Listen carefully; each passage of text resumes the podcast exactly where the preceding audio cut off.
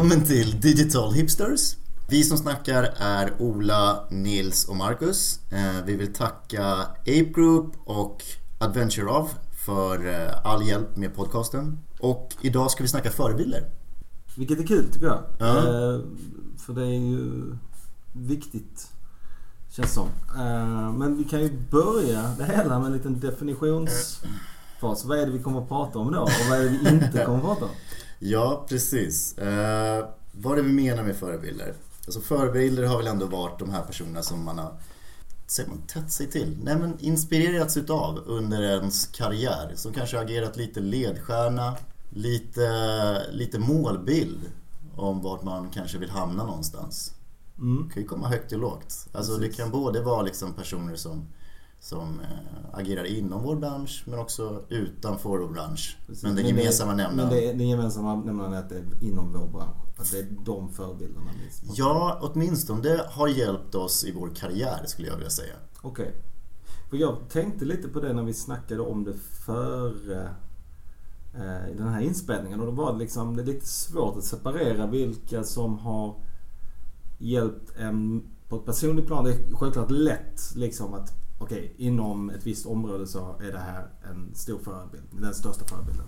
Men det finns en gråzon där liksom. Där man kan säga att eh, den här personen har ju såklart, det är inte bara rent professionellt. Alltså man, ja, vi, det kommer väl snart bli tydligare Mm. kanske. Ja, men det är sant. Det, det finns. Bowie är en dålig förebild.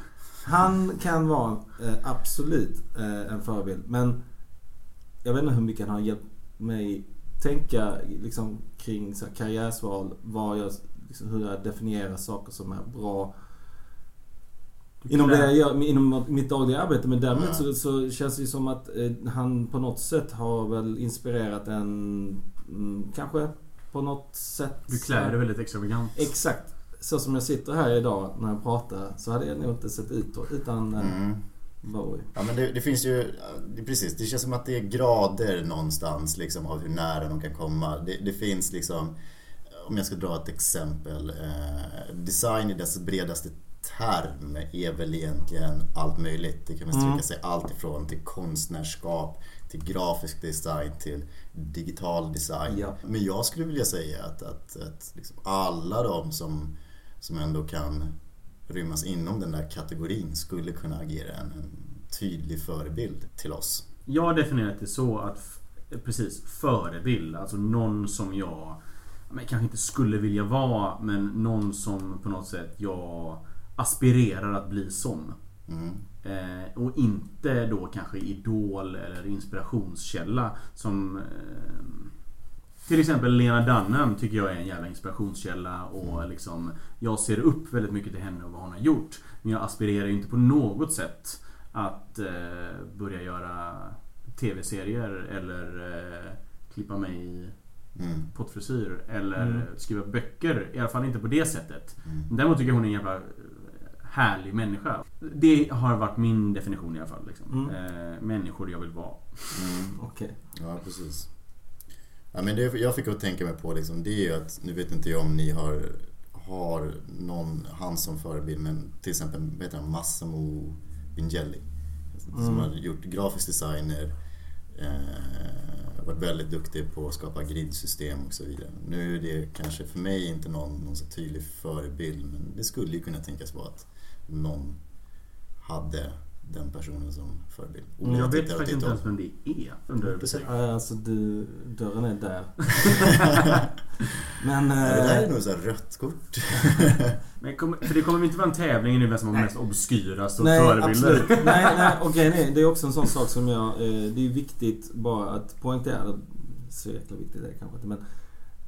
Men jag började skriva ner de här, för, för det, blev, det var helt omöjligt att bara plocka ut en. Mm. Eh, Så blev det en lista eh, som blev rätt intressant. För det blev lite så här, jag brukar inte syssla med så mycket introperspektiv. Liksom, att liksom Mm. så här, gå tillbaka. Liksom. Mm. Det blev väldigt tydligt var man befann sig i olika skeden. Mm. Beroende på vilka förebilder man hade. Mm. Ehm, och hur saker och ting har förändrats. Det är ju både så här på ett personligt plan.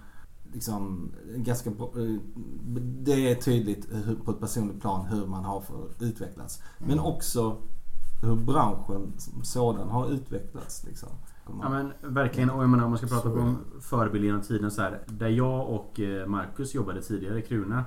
Så blev eh, jag på något sätt tillsagd att ta fram... Okej, så här. eh, Min chef Ali bad mig tidigt liksom hitta tre förebilder som du vill vara. Som eh, du vill ha en karriär liknande. Och sen så liksom eh, gör vi det som utveckling grej. Och sen så när jag och Marcus eh, på något sätt skulle eh, Eh, vad fan var det vi utbildades i att tala publikt med Deinhoff. Ja. Eh, då fick vi också samma uppgift i början. Hitta tre ta- förebilder som ni tycker är talare liksom. Mm. S- och eh, ja, vad ska man säga om det? Jo, det, jag tror det så började det för mig. Sen har man ju haft förebilder i hela sitt liv liksom. Men eh, just i karriären på något sätt som en, en hjälp i karriären. Eh, så har det väl varit på liksom inrådan av andra. Mm. Nu kör jag det oavsett liksom. Mm. En sak till innan vi börjar gå ner in på själva namnen till det göttiga i det här avsnittet. Märkte ni också att det känns som att det var mycket lättare förut att hitta förebilder?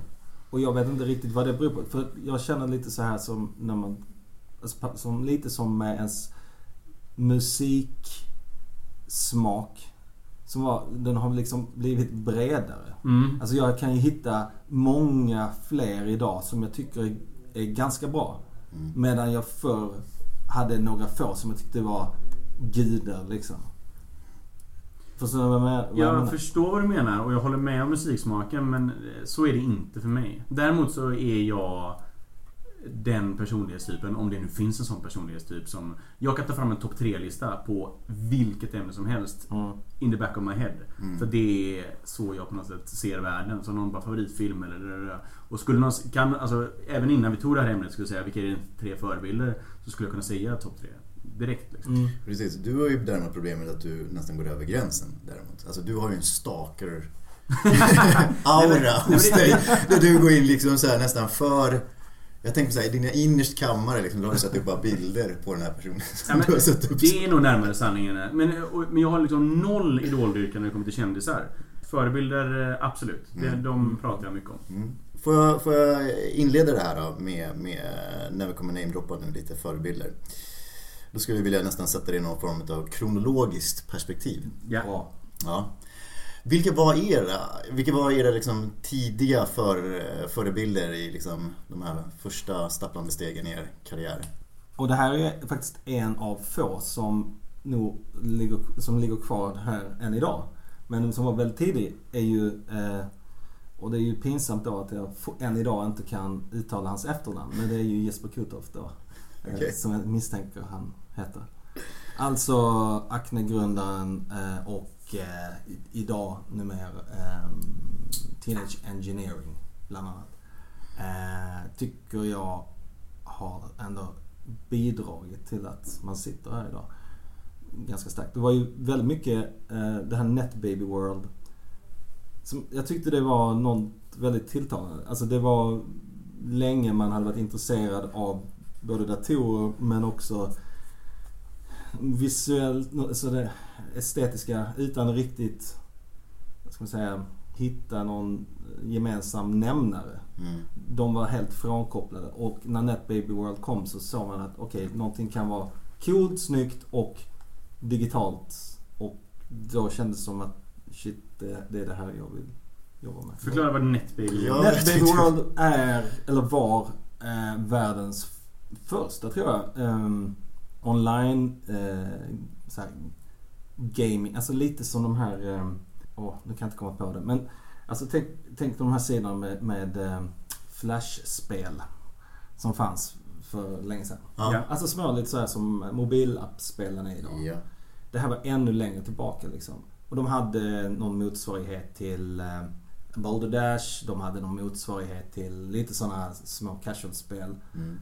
Men de hade byggt upp det med den här estetiken som Acne då stod för. Och för er som är riktigt unga så var ju Acne på den här glada 90-talet primärt eh, en reklambyrå och inte ett klädmärke.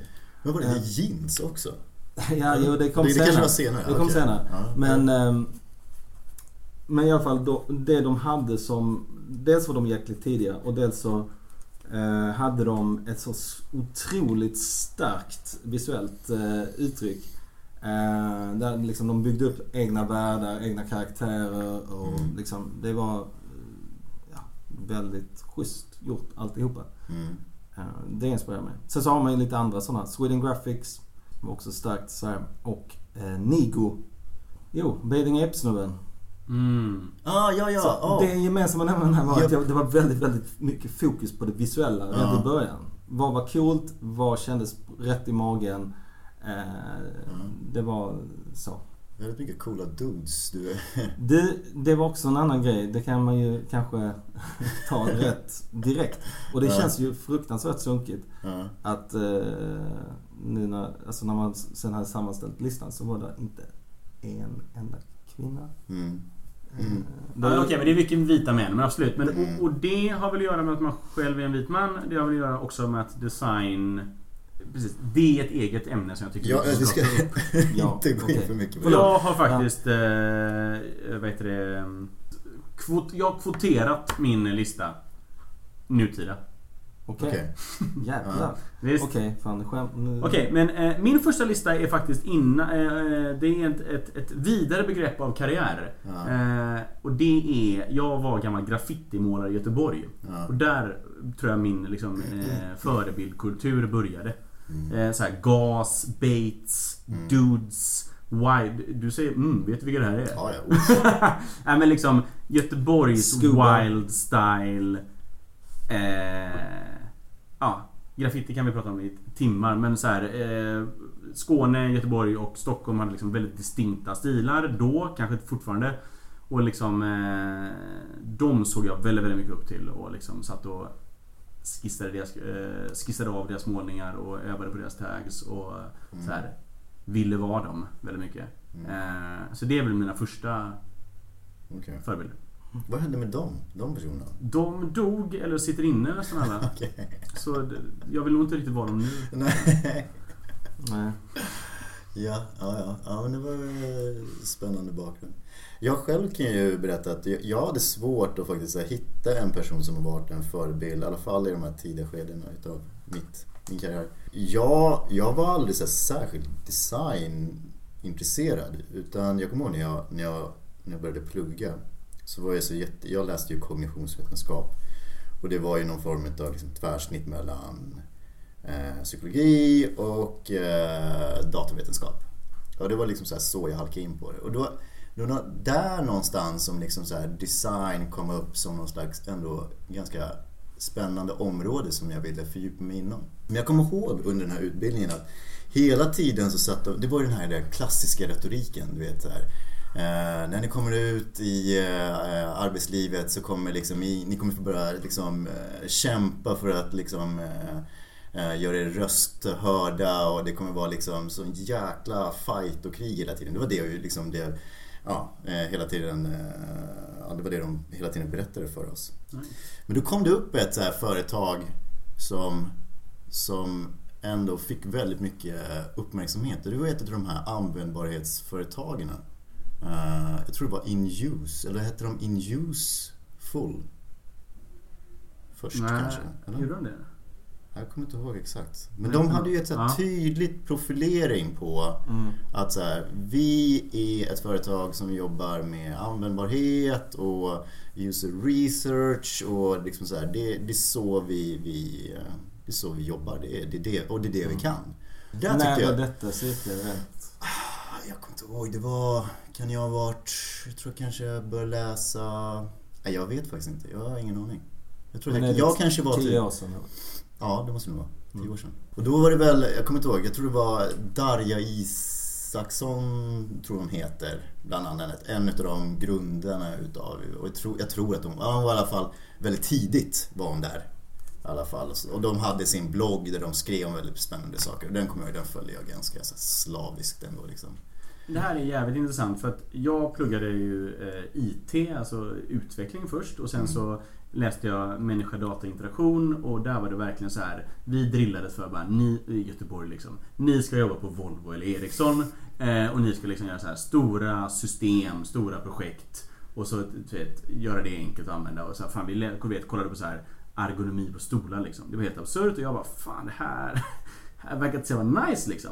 Och då hittade jag Fantasy Interactives hemsida av en slump. Och de pratade liksom om, om user eh, experience och interaktionsdesign och sådana saker. Och jag bara Detta kan man göra! Mm. Och det var liksom, eh, menar, mitt exjobb hette typ så här interaktionsdesign online, går det? Typ. Mina, mina, mina kursare, eller mina lärare bara uh, Okej, okay, jag testa. Eh, eh, för det minns jag väldigt tydligt. Jag hittade den jävla sidan och jag bara Shit, vad fan är det här? Det här är skitnice! Ja. Detta kan man göra, detta kan man liksom Mm. designa fram. Och det fick mig, tror jag, väldigt mycket att liksom rikta in mig mot webb. Mm. Ja, det var en, en passus. Mm. Men det är kul ändå att ni har ändå lite, eller en liten spaning här då. Det är att ni har ändå någon slags eh, seriositet i er ingång. Jag är ju något år äldre. Liksom, för mig så var det som var dragningskraften. Det var hela tiden bara att internet var som en, som en lekplats liksom. Eh, Det var, jag vet inte, det kanske är så här i backspegeln man blir, jag vill inte vara den här nostalgiska gubben. Men det känns som att det fanns en, man gjorde saker som inte riktigt hade något syfte. Eller det var mycket mer experimenterande eh, på ett sätt som var... Alltså det var mycket mer DIY eh, än vad det kanske är idag. Allting är ganska eh, slipat men rätt likriktat idag. Mm. Och eh, har en rätt tydlig så här ett tydligt användningsområde. Ett tydligt så här avsändare och tydlig... Alltså vad man vill förmedla. Mm. Alltså du skickar inte ut en så här ett experiment utan det är, det är lite så show-offigt. Medan det kanske då var lite mer, jag inte, det här, nej, det funkar inte. Men Ja. det, eller det, det var lite ruffigare på något sätt. Ja. Eh, och då var det ju, det, det var med de ingångsvänner att ja men det, det här är ju skitkul. Folk bara kö- köttar liksom. ja. Eh, Men och då hade jag, så det här med, det måste jag bara säga, det här med att ha förebilder vad det gällde användbarhet. Alltså så här, den, vi, alltså det var ju det värsta man visste var ju personer som Jakob Nilsen. Ja. Och, alltså det var ju bara så här, vad fan, vilken, vad är det vi, Ja. vilken eh, liksom, Hela öken. ja men riktig så buzzkill. Men jag har i och för sig gått tvärt emot. Jag okej. liksom pluggade ju Jakob Nielsen och så här. Det var ja, inte en förebild men så här, han hade rätt. Nu hatar jag ju människan liksom. Nu tycker jag han är allt som är Alltså, vi har- dåligt. vi har gått helt- helt, olika. Du är typ såhär bara, Ja precis, du börjar bli den Typ så användbarhetsgubben på bygget. vad är den bästa designade hemsidan? Det är inget snack, det är jakobnielsen.com liksom. Det är så jävla enkelt att använda den sidan. Ola kommer börja dra så här 10 heurostiker från Jakob Nielsen. Ja, nu går vi igenom. Punkt och pricka. Ja, tänk har ni så här. Det finns två egentligen förebilder. Det är Dieter Rams och Jakob Nielsen. Ja men dit är Ramsen då. Ja, Okej. Överskattat. han är överskattad som fan. Ah, Okej, det, det, det, ja. Ja. Det kan man nog kan ta ett helt eget avsnitt om Dieter.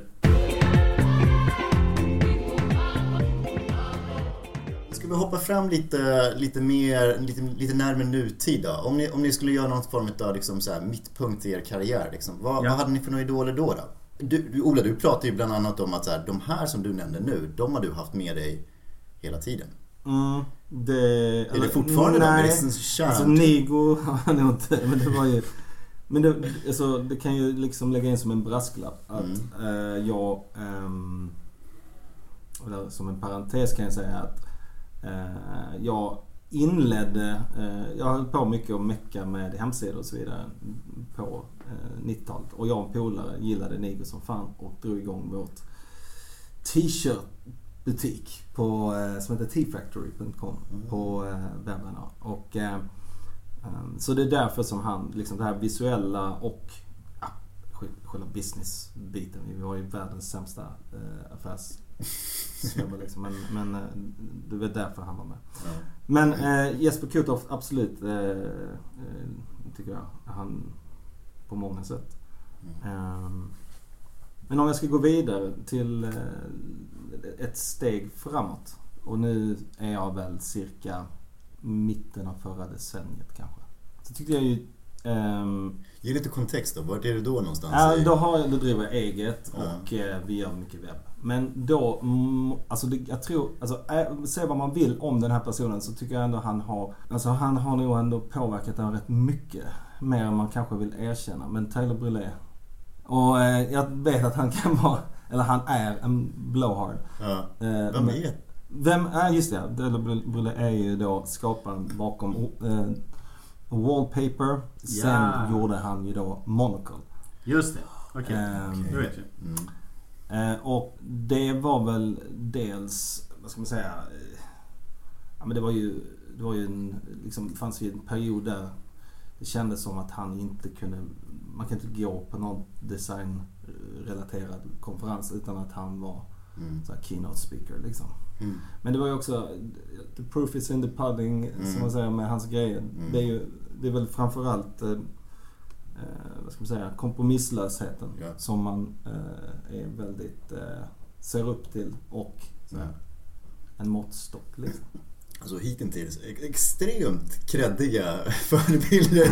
Jo, Jag känner men- mig som världens datanörd när jag tänker såhär, oh fan, Ja, ska jag ändra alltså jag, jag, jag, alltså, jag försökte verkligen eh, Ja, Eh, Men så är det ju. Alltså att det var ju, det det är ju först alltså relativt nyligen som det ändå har liksom, och det kommer komma lite längre fram här men lite mer eh, fokus på användbarhet. ja liksom att eh, affärsmål, UX-biten helt enkelt. Ja. Ehm, eller ja, vad man, hur man nu definierar det, det, det en annan femma. Men det som man idag i alla fall definierar Mm. eh, UX med då. Ja, Jag kan bara helt relatera till det Nils sa. Det känns som att här, jag börjar snarare röra mig till de, de, de här tidiga idolerna som du har. Ja, De här riktiga wildcardsen och... Ja, för jag, jag, jag blev bara tråkigare och tråkigare. Det, är som säger, det är ingen bra utveckling. Ja. Men grattis grabbar. Ja, ja men det är, det är, det är kul, att, kul att, Mm. att man börjar röra sig åt dem. Nils då? Ja, okej men då är vi, eh, vi snackar mittpunkten här då. Det är eh, tidigt 2011. Jag har flyttat till Stockholm för kanske ett halvår år sedan. Eh, och är då interaktionsdesigner på Kruna. Eh, och då är det Mike Matas. Eh, och han känns väl som att han har varit liksom min stora idol eh, i min karriär. Ja, ehm, Mike eh, har ett jävla CV. Eh, han var, jobbade på Apple och så gjorde han gränssnittet för original eh, fotoappen till iPad. Eh, och han, han gjorde två, tre sådana här eh, Mm. och grundappar liksom. Sen så startade han ett företag som heter PopPress där han gjorde en, eh, egentligen informationsböcker till iPad. Bland annat så gjorde han Al Gore eh, typ eh, An Inconvenient Truth, The Det väl Book Den enda de gjorde också. for iPad. Jag tror de gjorde en barnbok också. Ja, okej. Eh, Men den var, eh, den var cool liksom. Man blåste i micken för att dra igång, eh, få, få in el och sånt. Det finns väl ett TED-talk? Exakt, går det in? fi- det finns ett sånt TED-talk. Mm. Och sen så eh, gick han till Facebook. Egentligen i första vändan när Facebook började rekrytera... Ja, när Facebook blev ett designföretag. Eh, och Mikes kännetecken är att han alltid har sig själv som user på alla sina designer. Eh, för nu, eh, förr i tiden så kunde man ju liksom följa på hans sida och sånt vad han gjorde men Ja. nu så gör det inte det utan nu är det istället så här. Eh, ja, och på Facebook då så gjorde han... Eh, först gjorde han fotoflödet. Eh, som är lite irregular. Eh, och då var det bara bilder på han och hans flickvän. Så här, och sen så gjorde han... Nu senast... Han gjorde Paper. Mm. Eh, som är fantastiskt. Fantastisk produkt. Och- Mike, Mike verkar ju också bara ha så här snygga vänner. Alltså, Exakt. när Han är fotograf. Alla hans vänner är typ modeller och han är också rätt snygg. Jo, det första han gjorde på Facebook var ju för fan sign in-skärm. Eh, jag skulle typ, jag kommer inte ihåg vad det här var men jag skulle signa in på Facebook hos en annan dator. Stor jävla bild på Mike och hans tjej. Så jag bara, sign in jag bara, nej, det är inte sant. Undrar om han Eh, är här största egot i branschen? Eller? Mest Alltså grejen är, det är det som är det jävliga med honom. Han verkar ju vara sjukt ödmjuk och trevlig Ja. också. Mm. Utöver att han ser bra ut och är fruktansvärt talangfull. Jo men han tycker ju om sig själv så mycket så att, alltså jag gillar ju människor som tycker om sig själva liksom. Ja. Eh, men han tar ju det till en extrem, vilket jag gillar så jävla mycket.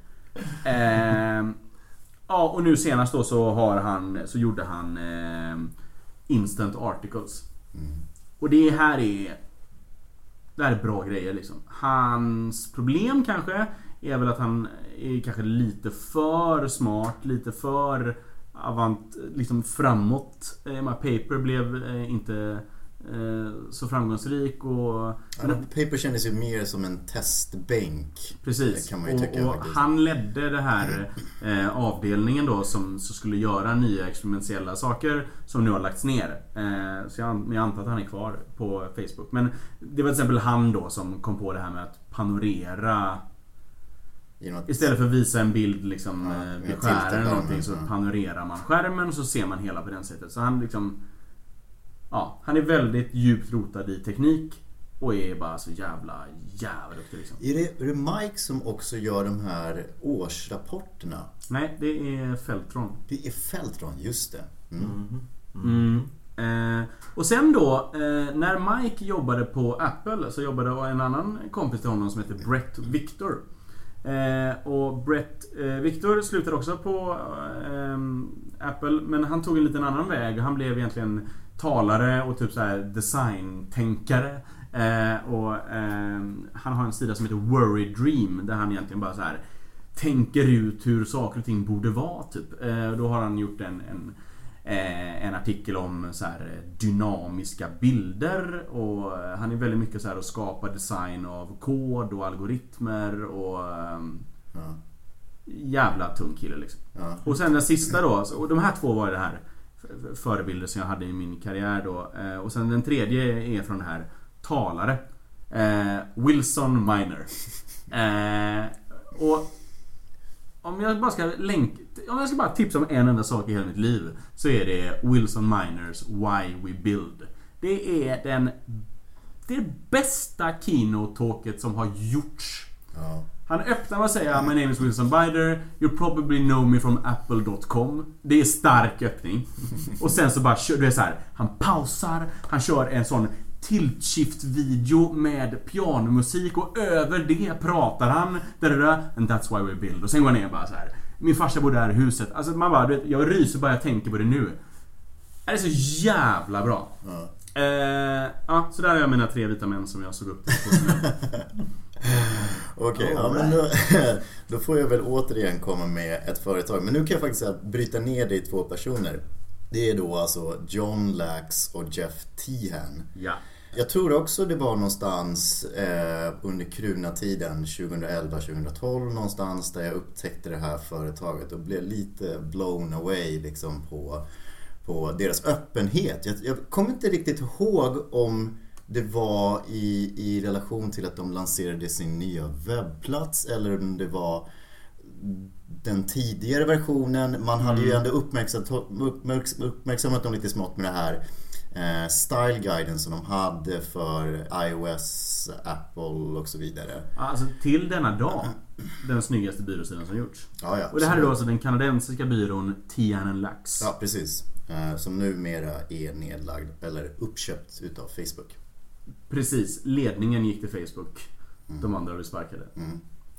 Eh, Men jag tror att det var någonstans kanske att de, när de lanserade sin nya sida och de, de hade arbetat igenom de här caserna. Mm. Som var, även för mig var det liksom eh, så jäkla ögonöppnare. Ja, och, och företags... De skrev så här typ How it all started. Ja, precis. Två Men det- timmar tog det att läsa den jävla texten. Ja, jag vet det var det. fan de bästa två timmarna i mitt liv. Ja men alltså det där är ju liksom livs... eh, ja jag vet inte, saker jag tar med mig i livet Ja, eh, känns det verkligen, som. verkligen. Ehm, ja men det var så jäkla Vad var bra. det som var så bra med den? Ja, men det, var en, det var en öppenhet, en ärlighet och man kände verkligen att typ, här finns det inte så att man på något sätt försöker försköna någon bild om hur det egentligen var. Visst, den kanske var lite tillrättalagd med liksom, men det var någonting som bara liksom förmedlas i den här texten som kändes att det här är på riktigt. Det här är liksom vad som faktiskt hände. För de pratar om liksom toppar och dalar och liksom saker som gick åt fel och, och hur de lyckas vända saker och kanske att de inte var jättenöjda med, med kanske så här något slutresultat.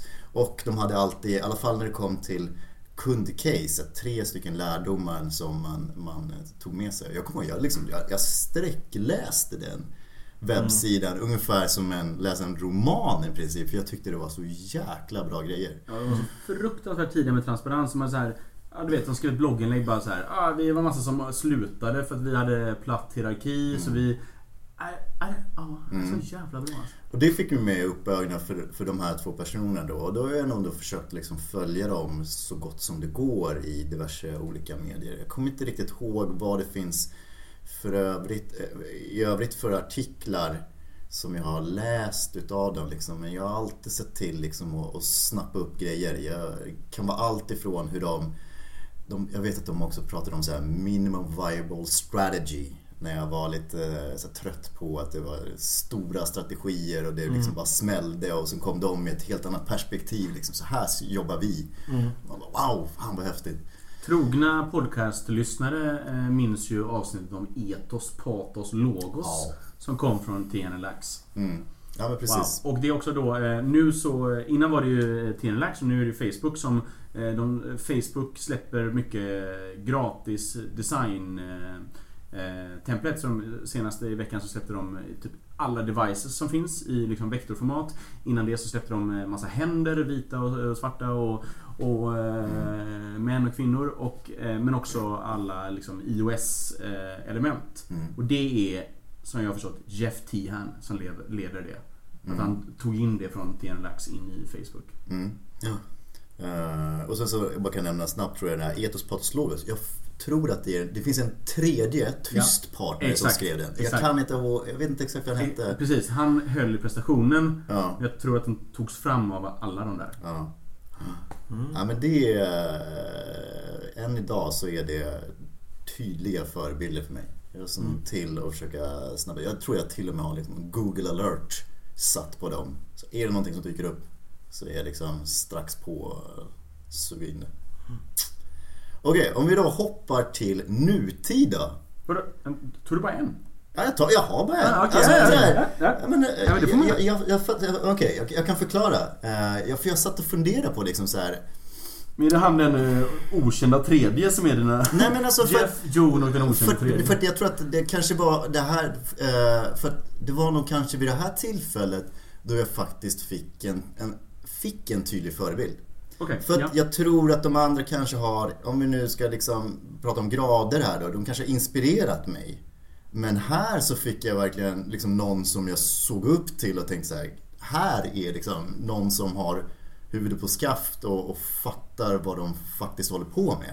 Mm. Uh, så det var en helt annan nivå tyckte jag för mig att, att uppmärksamma dem och, och ha dem lite som förebilder.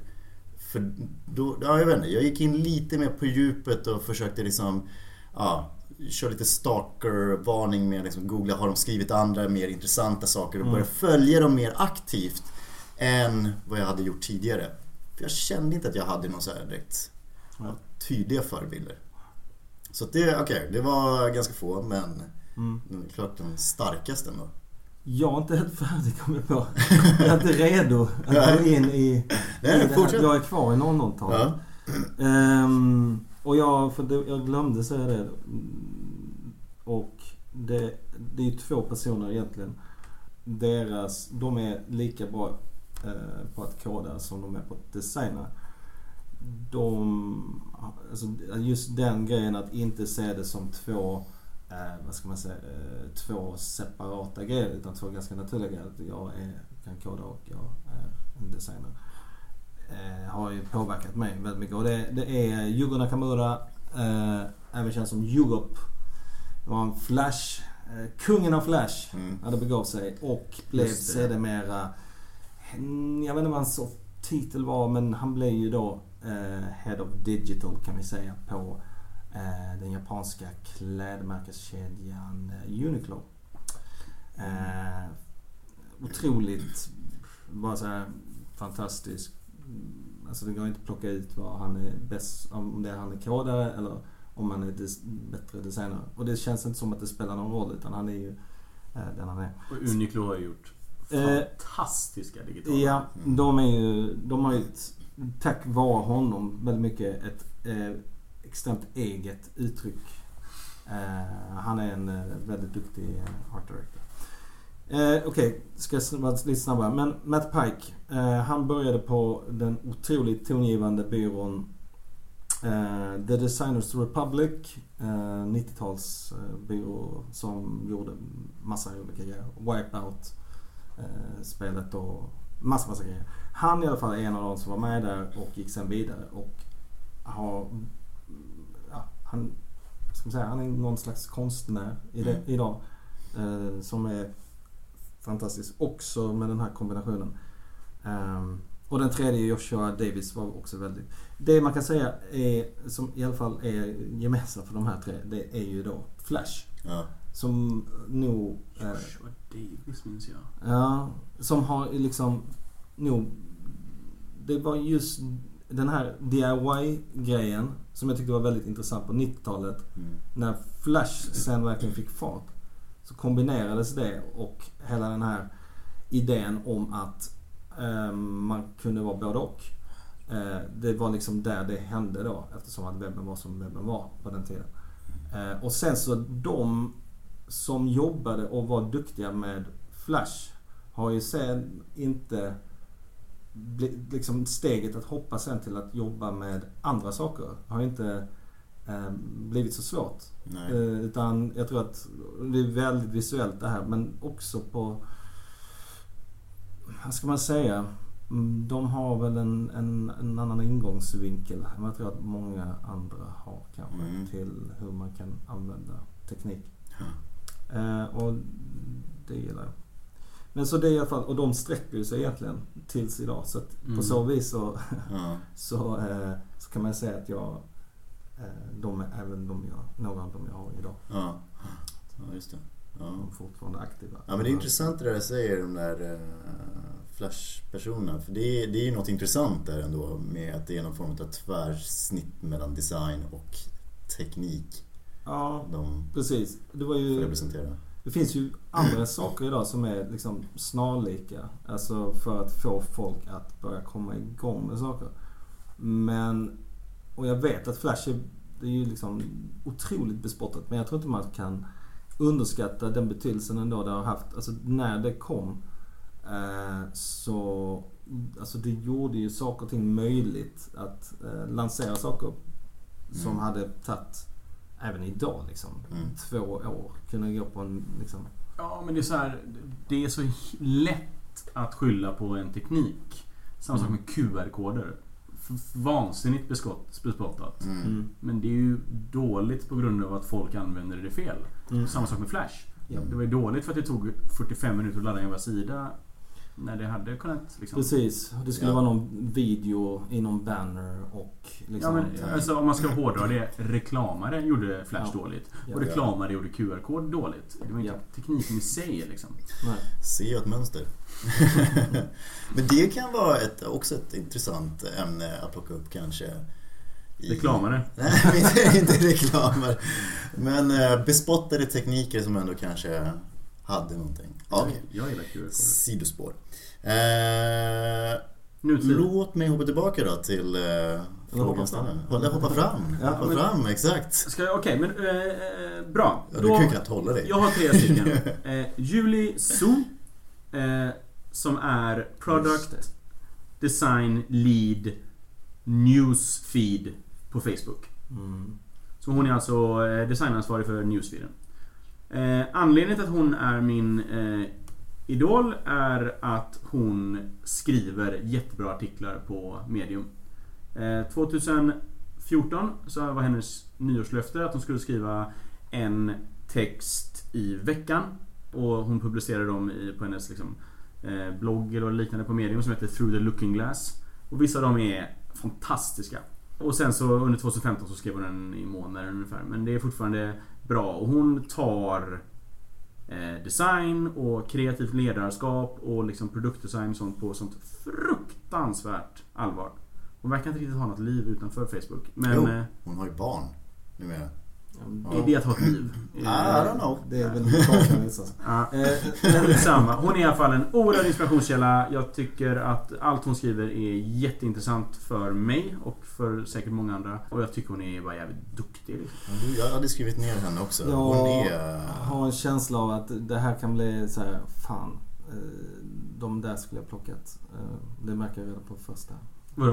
Nej men de du kommer säga. Han, Nej men men kan vi kan väl bara prata i mun på varandra för att det är liksom så här, vi kommer väl ändå... Man får ju hålla med. Ja. mm. Man får också Nej, men inte jag- hålla med. För grejen var att jag hade, det var mycket lättare för mig att eh, plocka eh, förebilder från förr än från Mm. förebilder från idag. Men, och det, men med det sagt så är det ju där en självklar... För, för att nämna någonting som är lite roligt med Julie Su det är ju att hon har ju bara jobbat på ett och samma ställe hela tiden. Hur fan blev hon så bra? Det är, så, jag fattar inte. Nej. Eller det kanske är för att hon var på samma ställe men ja, jag tycker inte det... Min bild har varit att mycket erfarenhet gör en bra. Mm. Eh, och visst, Facebook eh, är ett stort företag och man gör det för en och en halv miljard människor men det är ändå så här.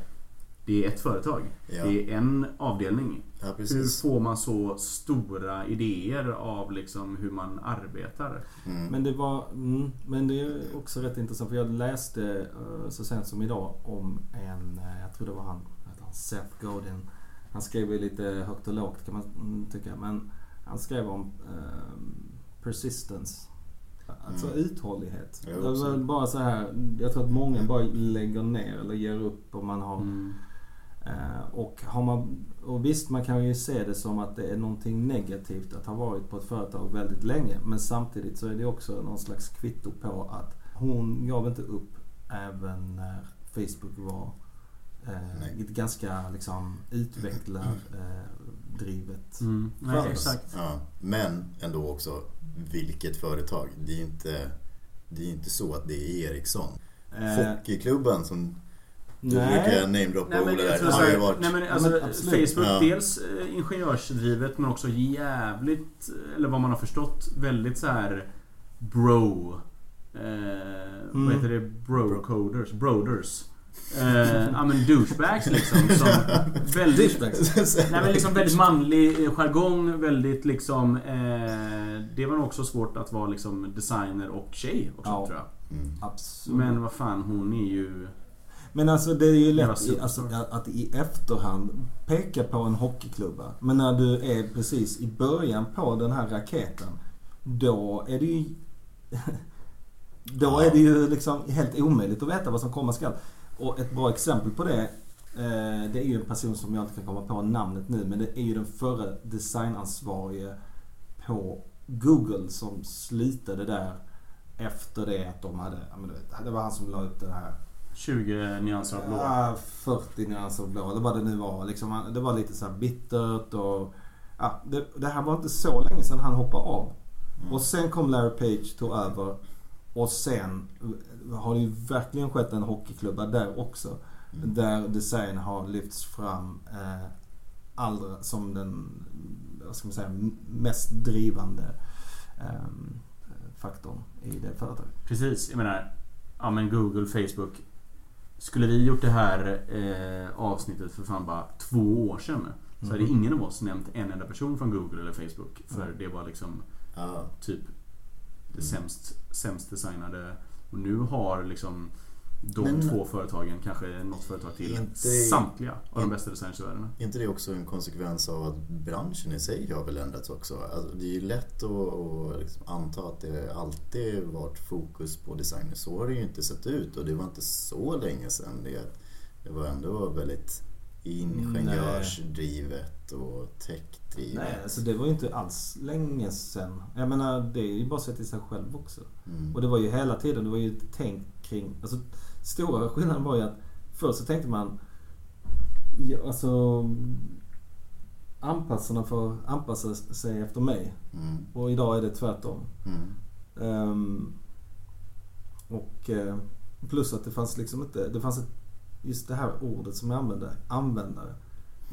Det, det är ju kunder liksom. Alltså det, det, det, man, det var så frånkopplat allt vad kärnverksamhet hette. Det var som en, ja, men en broschyr som du tryckte upp. Mm. Eh, det var inte mer med det liksom. Nej, Och det, det, liksom, den kombinationen av de grejerna har ju lett Ja. fram till detta då. Ja. Eh, Eh, Okej, men jag går vidare till min andra då. Ja. Eh, och, och det här är, det är eh, Anton och Irene. mm. Eh, Irene Pereira och Anton... Något. Skitsamma, det är helt oviktigt vad de heter i efternamn. De är, har nu en, eh, jag tror att de är ett par.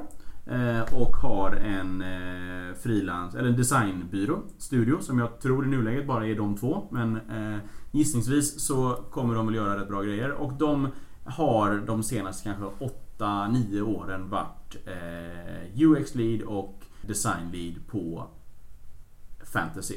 Mm. Som då tidigare hette FI och innan det hette Fantasy Interactive. Ja, F, jag har ju varit F, ett FI-fanboy sen fan start. Det var i princip de som fick mig att bli liksom eh, eh, designer eller liksom den typen av designer jag är idag. Skit i vad jag liksom eh, eh, tycker om byrån och sånt. Men jag tycker att de två har eh, under väldigt lång tid varit väldigt bra. Mm. Eh, Men de var också alltså, på något sätt på toppen utav branschen ett tag. Ja. Eh, Om man tänker tillbaka när FI släppte sina case och eh, de satte ju ett designmanér som jag tycker tricklade ner i hela branschen på något sätt. Alltså, Alltså- det, var, det var sån detalj eh, och liksom så snyggt så att man är på att ramla av stolen.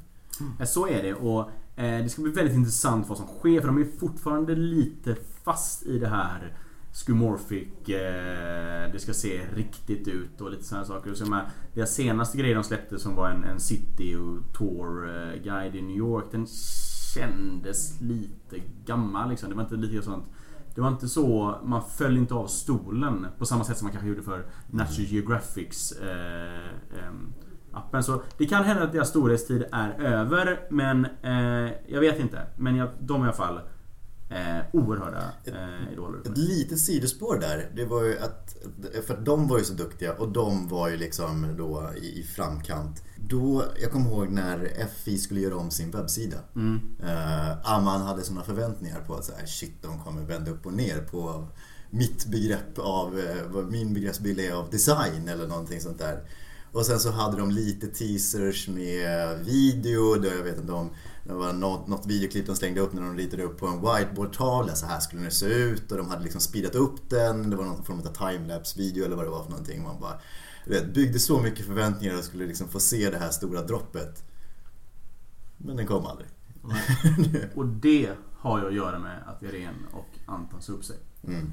I princip hela byrån gick under när de gjorde det. Eh, vilket såklart är livsfarligt eh, för en byrå att hänga upp sig så mycket på två personer.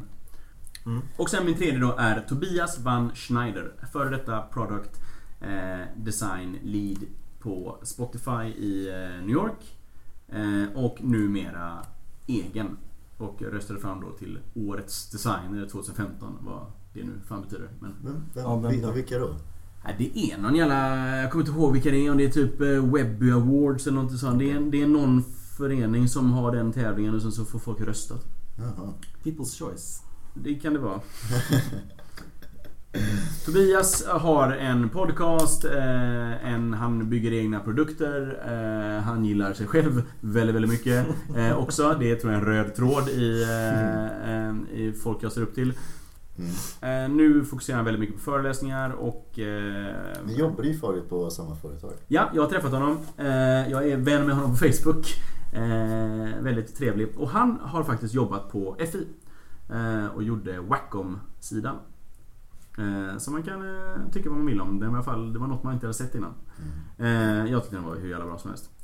Så han är min tredje idol just nu. Mm. Okej, ska jag ta över stafettpinnen då? då? Eh, här kommer jag med ett lite annorlunda inspel och jag måste nog säga ändå att de här personerna fick mig... eh, Det var dels så var de med förebilder och mycket inspiration men de tillförde också lite ångest kände jag i, i mitt liv för att de var så jäkla duktiga och så unga.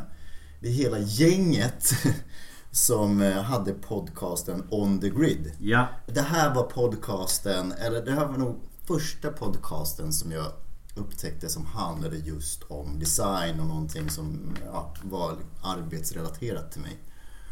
Och på direkten så fick man liksom, eh, ja, eh, så bara hände någonting och liksom man blev helt hooked på, på deras avsnitt. De hade en dialog, ett samtal om design som jag tyckte var så inspirerande att bara lyssna in på. Och det roligaste var ju när man liksom eh, hade följt dem ett tag och eh, googlade, smått, eh, googlade, googlade på deras namn och försökte reda på lite, lite mer om vilka de var och insåg att de var typ var det, tre, fyra, fem år yngre än en själva och så jäkla duktiga på design. Alltså... Och hade kommit längre i karriären och allting. Ja, men det var... Men, och för riktigt trogna lyssnare det är kanske en där ute. Eh, som har hört det allra första avsnittet som numera är borttaget. Eh, ja, och där eh, säger vi att On the Grid är anledningen till att vi startade den här podcasten. Ja. Ja men det, det var faktiskt just On the Grid fick en att börja upptäcka mediet podcast i, i karriärssyfte. Att Precis. lära sig mer om, om sin bransch och, och andra designers och liksom bara ja, generellt uh, med hjälp av mediumet podcast. Det var, det var stort tycker jag ändå för mig faktiskt. Jag blev riktig förespråkare utav det. Jag tror jag namedroppade för alla i min omgivning. Eh, så det tyckte jag var, det var riktigt eh, spännande. Eh, sen så, förutom Julie som du nämnde Nils, så måste jag säga också en annan person som, som har jag nog upptäckt också lite mer via podcast och det är Mike Monterio. Ja. Jag, jag gillar Vet inte riktigt om han kanske har liksom, att jag känt att han har varit den här personen som, som har lärt en så mycket. Men han har ju en pondus.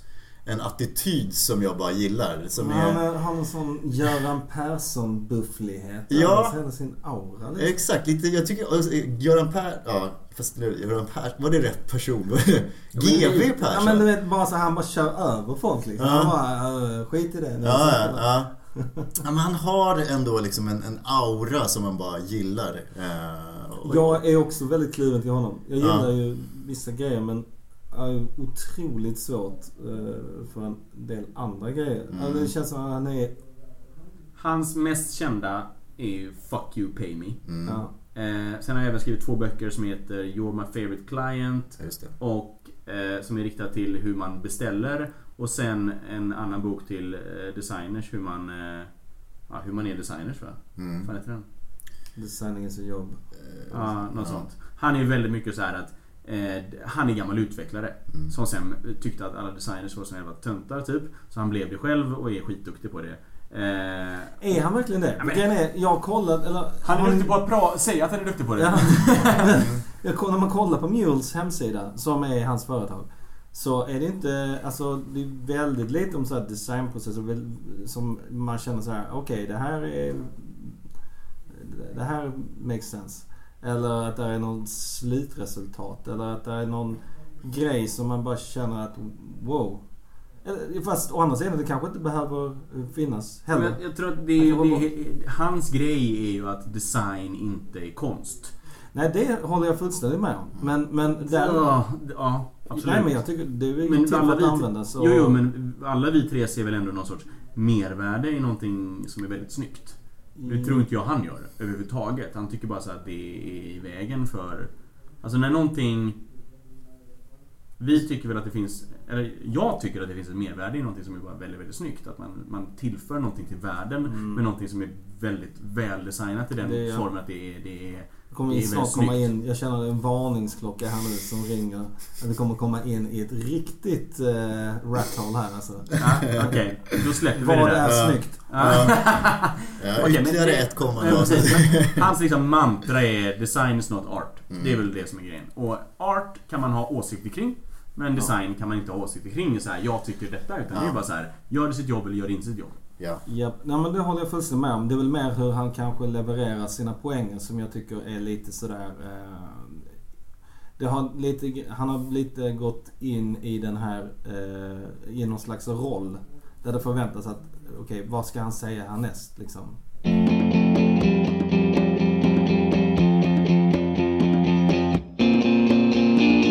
Sista då, sista kategorin utav förebilder som jag har. Det, det är två personer som för mig är de, de eh, ganska lika varandra på så sätt. De, samma, de fyller samma funktion. För att de, jag tycker båda två alltid eh, är väldigt duktiga. De har alltid intressanta tankar. Och jag har så svårt att förklara mig nu. Men de kommer alltid med bra inspel som gör att man kan reflektera lite på sitt jobb tycker jag.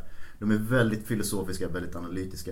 Och det är Frank Kimero eh, som skriver väldigt djupblodiga artiklar om skärmar, om grafisk design och så vidare. Ja, eh, What Screen Wants och The Web's Grain Ja, är väl hans två Ja. kändaste texter. precis.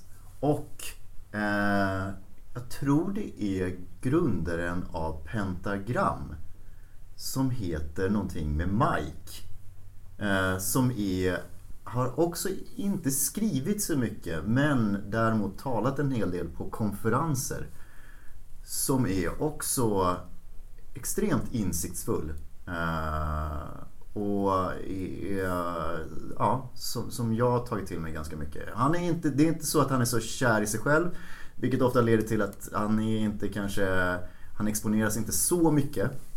Eh, Men alltid kommer med insiktsfulla inspel. Jag vet att han har bland annat haft en presentation som han gjorde på webben där han pratade om eh, relationen till kunder och hur du ska agera som designers. Och det var, det tyckte jag var enormt insiktsfullt.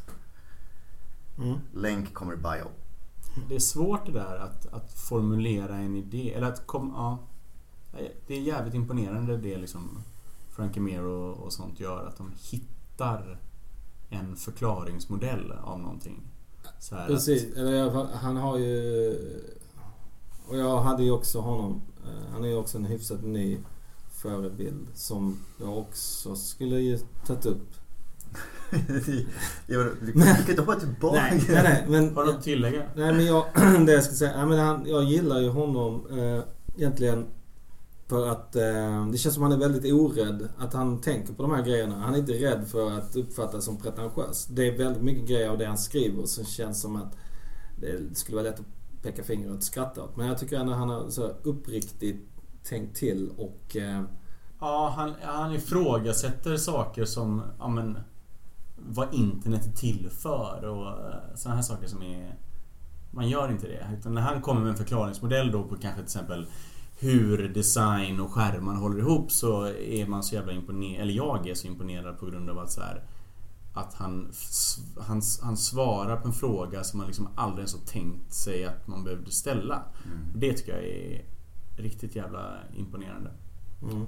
Mike Montero för övrigt eh, Senaste stora grej var ju den här med att Det var Facebooks fel att en så här, att, att design av eh, privacy, vad heter det? Sä, nej? Eh, privathet? Nej. Eh, det- Inte... Ja, skitsamma. Eh, lyssnarna fattar nog engelska liksom. Eh, men det var ju... Han hade en, så här, eh, en föreläsning om att eh, en tjej som var lesbisk eh, gick med i en grupp som hette Lesbian Choir och sen så eh, hade hans, hennes pappa fått reda på det för att eh, rättigheterna av en grupp gick över rättigheterna hos en människa liksom och då så för att hon, hon, hade sagt Satt private på allting liksom. Ingen får veta någonting om mig för hon hade inte sagt det till sina föräldrar. Och så fick de reda på det och då sa han så här: det här var en designers fel. Det var designers som gjorde det här felet. Det var designers som gjorde att hon fick bryta med sin familj och sådana saker. Eh, och att man måste tänka på det och sådana saker. Den är rätt bra. Den är... Ja, han tycker att design är lösningen och orsaken till i princip samtliga problem i världen. Mm. Vilket kanske är, rätt. Han och jag, ju- jag tror att, säga vad man vill om Mike Montero, men han har ju spelat en väldig roll i att liksom få design att bli något viktigt. Jo, Mm. nej men det där, Jo. han har ju, precis, Han har- ju pratat otroligt mycket om, om vikten och eh, det kan jag hålla med om. Att han har liksom lite- ändå lite grann slått upp dörrar in i styrelserum Precis, han har ju pratat med så här, så här design ger pengar och så här. Det- Han han har, ju- han har på mångt och mycket pratat så att liksom utvecklare och fan eh, businessfolk förstår typ, Mm. vikten av det. Mm. Det är väl också en, en gärning. Mm. Eh, ska jag ta mina? Gör! Ehm, och det är då först Jason Fried, Ja. uh, Basecamp 37 Signals. Eh, och eh, Alltså Basecamp har ju väl aldrig varit det snyggaste och bästa men jag tycker ändå deras eh, approach till hur de driver företag, till hur de eh, produk- produktutvecklar eh, är intressant. Och ja, det är verkligen en förebild för att det är en sån kontrast mot i princip alla andra Mm. som bara är ute efter att hitta liksom snabba eh, pengar. Just det. Eh, och snabba lösningar. Och liksom det, de driver någonting som är så fantastiskt osexigt. Men ja, jag ser fram på att det ska bli det bästa liksom. Det, det, det är någon slags yrkesstolthet där som är ganska ovanlig. Eh, det är lite som det här med, alltså en, som en skomakare lite grann som bara, ja men det är det jag gör och jag ska bli bäst på det liksom. Mm. Eh, Det i kombination då med att han är har också eh, medium är väl där man hittar mycket förebilder idag. Mm. Eh, eller lite så. Men det just, just eh, Boost, alltså... ehm, när man pratar om startups så finns det två sätt att dela in dem. VC-funded eller bootstrapped. Och bootstrap betyder egentligen att man, Finansiera det själv. man finansierar det själv. Man, man, var, man gick med vinst i- från start. Mm. Skosnören. Man lyfter sig i skosnörena. Heter det på svenska? Nej det vet jag inte men det är, det det kommer från på engelska. Ja. Ah, Okej. Eh, och och eh, Basecamp är ju ett klassiskt tidigt, liksom helt och hållet bootstrapped startup. Och de är ju väldigt kritiska mot VC eh, normen i USA. Alltså startups i Europa behöver ju fortfarande till mångt och mycket finansiera sig själva eller i alla fall gå med vinst på 2-3 år. Medan i, i USA så är det ju Mm. nästan ingen som behöver gå med vinst någonsin. Eh, eftersom några få går med så fruktansvärt mycket vinst. Och det är, eh, men på tal om 37 Signals och som var byrån och som nu är väl någon sorts... De var en byrå Eh. först och sen så släppte de Basecamp och sen sa de nu behöver vi inte vara en byrå längre. Och sen så började de då köra Basecamp och massa andra produkter. Och sen så släppte de de här andra produkterna och bara kör Basecamp numera. Mm. Och en annan sak som jag också vill säga med Jason Free, det är ju hela deras eh, Just det här med att driva företag. Utöver det här med bootstrap-grejen. Så är det ju, de har ju skrivit liksom Ja men de kör ju i princip helt mötesfritt. Folk, de har en jäkla massa förmåner. Alltså de, de har ett sätt där de ser till att dels behålla och, men också få in riktigt bra folk liksom. Och En kille som, eh, som var med och grundade 37 Signals som har kommit upp på min radar bara ganska nyligen är CTO'n David Heinemer som är Ja, från ja. Danmark. Mm. Helvete vad stark han är. Mm. I liksom i... eh, skaparen av Ruby on Rails. Exakt! Det är så tungt så att man tror inte det är sant alltså. Och han skrev ju en... Eh, ja, han skrev en artikel om liksom så här att eh, nu har jag blivit rik men det var aldrig... Det, gjorde, det ändrade ingenting. Och han så här, så här ja, men, och, och det, han öppnar med så jävla snyggt och skandinaviskt och liksom så här att det var, jag hade ingenting att göra med att jag blev framgångsrik. Det har att göra med liksom, eh, folkhemmet i Danmark och att, eh, liksom, att han bara helt och hållet eh, tillskrev det till ett samhälle. Vilket jag tyckte var jävligt snyggt och jävligt oamerikanskt.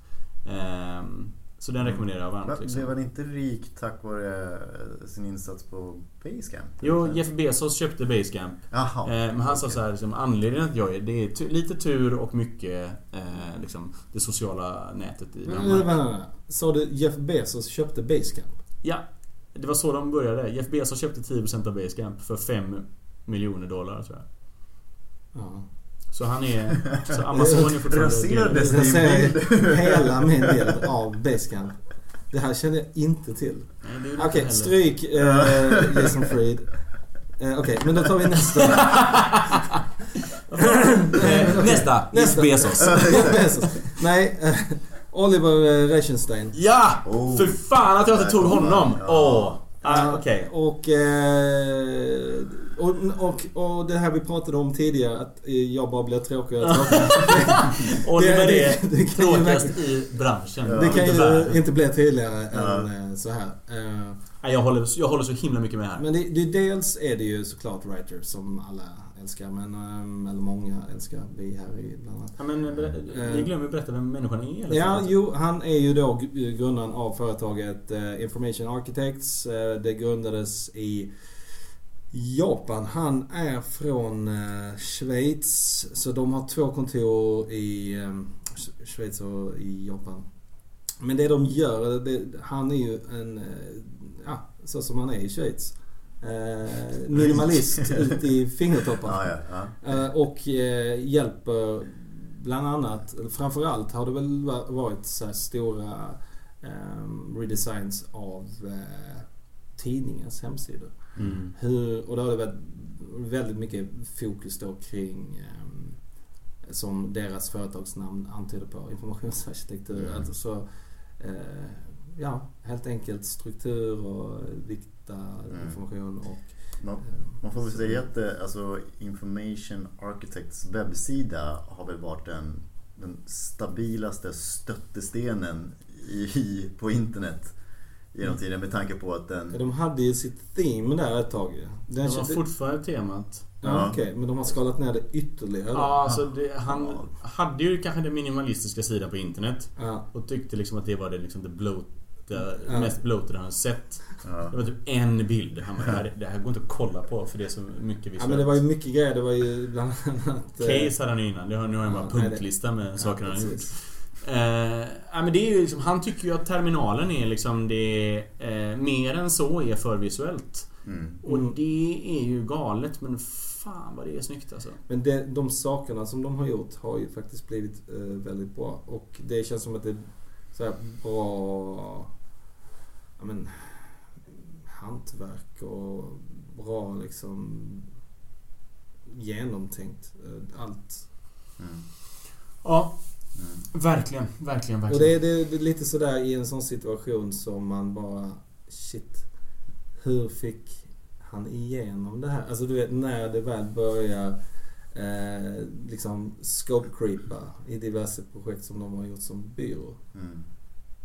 Ja. Då måste ju, alltså han måste ju vara liksom Arnold Schwarzenegger där liksom. Och, Ja. Ja men och sen har han gjort eh, den här produkten då, IA Writer, som Ja. är ja, fantastisk liksom. Det är egentligen en markdown-skrivare. Mm. Jag använder den dagligen. Det är så jävla snyggt liksom. Och han tycker ju att... Nu är det i och för sig fyra typsnitt i den nya versionen men... Pro, eller Ja, heter det? exakt. Men också det här du vet, han, han släpper en skrivare. Man- Det enda man kan göra är att skriva. Ta 500 kronor för det produkten. Och man liksom så här, tycker det är den bästa investeringen i sitt liv. Mm. Eh, och alltså han har ju listat, när de listar funktioner så listar han ju saker som inte går att göra. Du kan inte byta typsnitt. Det är en, en, en, en USP i hans värld. Liksom. Och, det, det, Mm. och det tror jag det...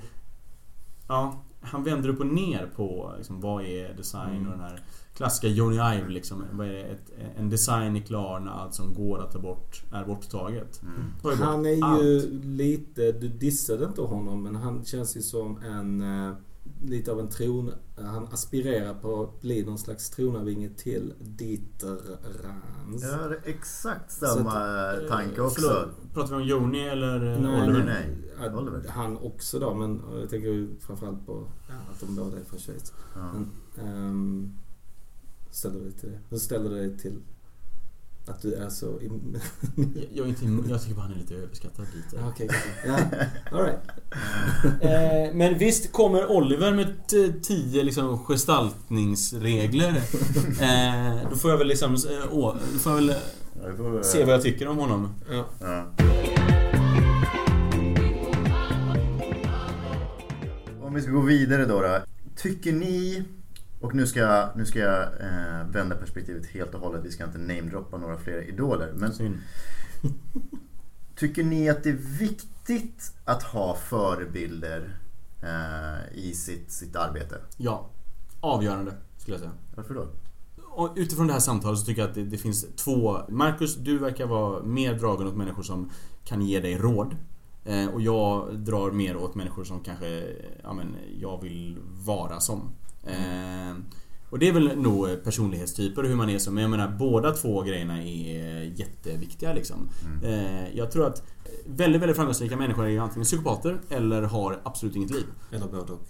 Eh, och troligtvis både och. Man går in i en grej och så gör man det. Och, så här, och, och jag tycker att det, så är man inte själv. Vilket betyder att jag tror man behöver människor att se upp till, att aspirera att bli som. Men som man också så här, jag, jag kommer inte nå dit. För jag kommer inte vilja bo på liksom, Facebook-högkvarteret eh, och jobba där i 15 år för att få till en newsfeed som är skitbra i Gambia liksom. Men man kan lära sig så jävla mycket av att eh, människor gör det och jag tror att om man inte har idoler, om man inte aspirerar till att bli eh, bättre och har mål som är nästan ouppnåeliga. Jag har svårt att se hur man blir bättre då. Mm. För då är det... För det likställer jag med att vara nöjd och eh, bli, är man nöjd så är man nog jättelycklig. Men man är inte så duktig. Eh, Eller man blir inte duktig för då slutar man ju utvecklas. Alltså jag tror att det var så Jag kommer ihåg i början så var det ju väldigt mycket så man såg saker och man blev så jävla knäckt. Och man bara, nej vad fan jag vet inte. Det, vad fan ska jag göra detta för? Jag kommer aldrig bli så bra som den personen. Eh, men ju äldre man blir ju mer, som du säger, inser man ju att eh, det där är ju ett benchmark. Alltså det där är någonting, kanske inte kommer att bli lika bra som den personen. Men jag ska i i alla fall sträva efter att försöka eh, så gott jag kan liksom efter absolut bästa förmåga. Ja, och jag menar om vi tar typ Tobias van Schneider. Han har slutat dricka. Han har i princip slutat umgås med vänner. Han är så här. Han, gör, han är bara en designer. Sen har jag ju andra idoler som liksom super och gör ingenting vettigt förutom att festa. Och de vill man ju heller inte bli helt och hållet. Så, så, ja, Mm. så blir man någonstans i mitten och så tror jag man blir eh, både lycklig och duktig. Mm. Mm, precis, för ja, det där är också ett annat avsnitt känns det som. Men det är intressant. Det där med att bara bli en designer tror jag kan nog inte... ehm, ja, det kan nog inte göra att man blir en jättebra designer. Tänker jag. Alltså det är lite som när man är... Som att skriva om någonting. Om man alltså, säger att jag skulle vara en journalist och skriva om samhället och jag är liksom inte en del av samhället. Eller, Mm. eller Mm. vad som det nu må vara. Man måste någonstans ändå... För vi designar ju ändå... Det här kommer att låta så jävla pretentiöst. Men man designar ändå för andra människor liksom. För Mm. folks liv. Om man då bara sitter på sin kammare. Så länge man inte då gör, jobbar på en designprodukt Nej. andra designers. Mm, Eh, exakt.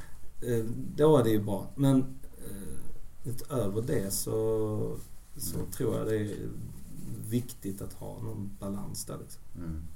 Ja, jag kan bara instämma. Det är, det är, eh, förebilder har agerat, eh, alltså, spelat samma roll i mitt liv också. Att hjälpa mig ändå att hitta någon form av kompassnål eller bara gjort att jag kan utvecklas som, som person inom, eh, inom mitt yrke. Ja, och jag menar, vad fan, det här har inte hänt så jävla många gånger men om man har liksom lyckats att vara förebild åt någon annan. Jag, menar, jag har fått några sådana här mail om folk som ska typ så här, tja jag ska plugga UX och eh, hur ska jag läsa och... Ja, jag tror att det är jävligt viktigt att ha förebilder och vara en förebild. Eh, och på något sätt liksom... Mm. Mm. Men också en, design. en annan sak. Så här, det är ju inte lätt att ha en eh, förebild. Och det är inte för att på något sätt de är en dål, dåliga designers. Men någon som har så här perfekt work-life balance. För det skrivs liksom inga Nej. eh, långa artiklar om dem. Nej, Eh, och de blir inte keynote speakers. Många gånger. Alltså, Nej. det finns en anledning till att de är där de är. Ehm, och inte så, jag tror inte att de behöver vara psykopater eller inte ha något liv. Men det finns också, det finns alltid uppoffringar man gör liksom. Jag tror att det, det, Rams. ja, Dålig fa- far, tror jag. Dålig älskare. Ja, nej, jag vet inte vad jag vill komma med, med, med den här grejen. Eh, men eh, det kommer aldrig sjungas eh, någon, lovsång för dem med så här perfekt work-life balance. Och det Nej. kanske är fine. Och idag, en reflektion på hur det ser ut idag. Idag är det ju väldigt lätt ändå att hitta förebilder om man ändå tittar på de här massa olika medium och specifikt mediumplattformen som man kan ta del av. Mm. Idag finns det väldigt mycket artiklar och podcasts och eh, konferenser som finns där ute som gör att man faktiskt ganska enkelt kan Exakt. skaffa sig en... Och det var lite den grejen jag var inne på innan också. Att det, kändes som, det känns som att det har blivit en sån här en upp och nervänd tratt liksom. Mm. För mig, att det, har liksom, det finns så många som jag plockar saker från och typ inspireras av. Medan det tidigare kanske fanns, då var det lite mer så här, det är de här som gäller. Uh, Okej, det är sant. Men också jävlar vad mycket skitartiklar. Ja, det, det, det, det är också, precis. Det var, Större det, brus. det, det, det, alltså bruset är enormt Mm. idag liksom. Det, Fan, vi låter som gamla Ja, men, människor jo, som pratar men, om det, internet. det, men, men det var, jag måste ändå säga att det var lättare att hitta förebilder på något sätt förr. Alltså det är Ja. Men det har att göra med att man blir äldre också tror jag. I, i, eh, vadå? Eh, nu är väl inte man själv så jävla gammal men... Eh, idolkulturen är ju alltid större ju yngre man är. Det är inte så att vi har planscher Jo, det- jag tror- jag tror- eller nej. Hur skulle ha det? Okej plan på Tobias von Schneider men, men, nej men jag tror dels är det ju det såklart.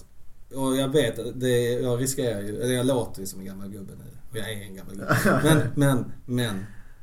Det är också det här med att eh, bruset är så stort. Att man liksom, ja. Visst, i viss mån så flyter väl det bästa upp till ytan liksom. Och det ses av många. Jag menar, där har vi Frank Mir som ett bra exempel. Eh, är det någonting som är väldigt bra så, så syns det av många. Men det, jag tycker också att det har blivit liksom...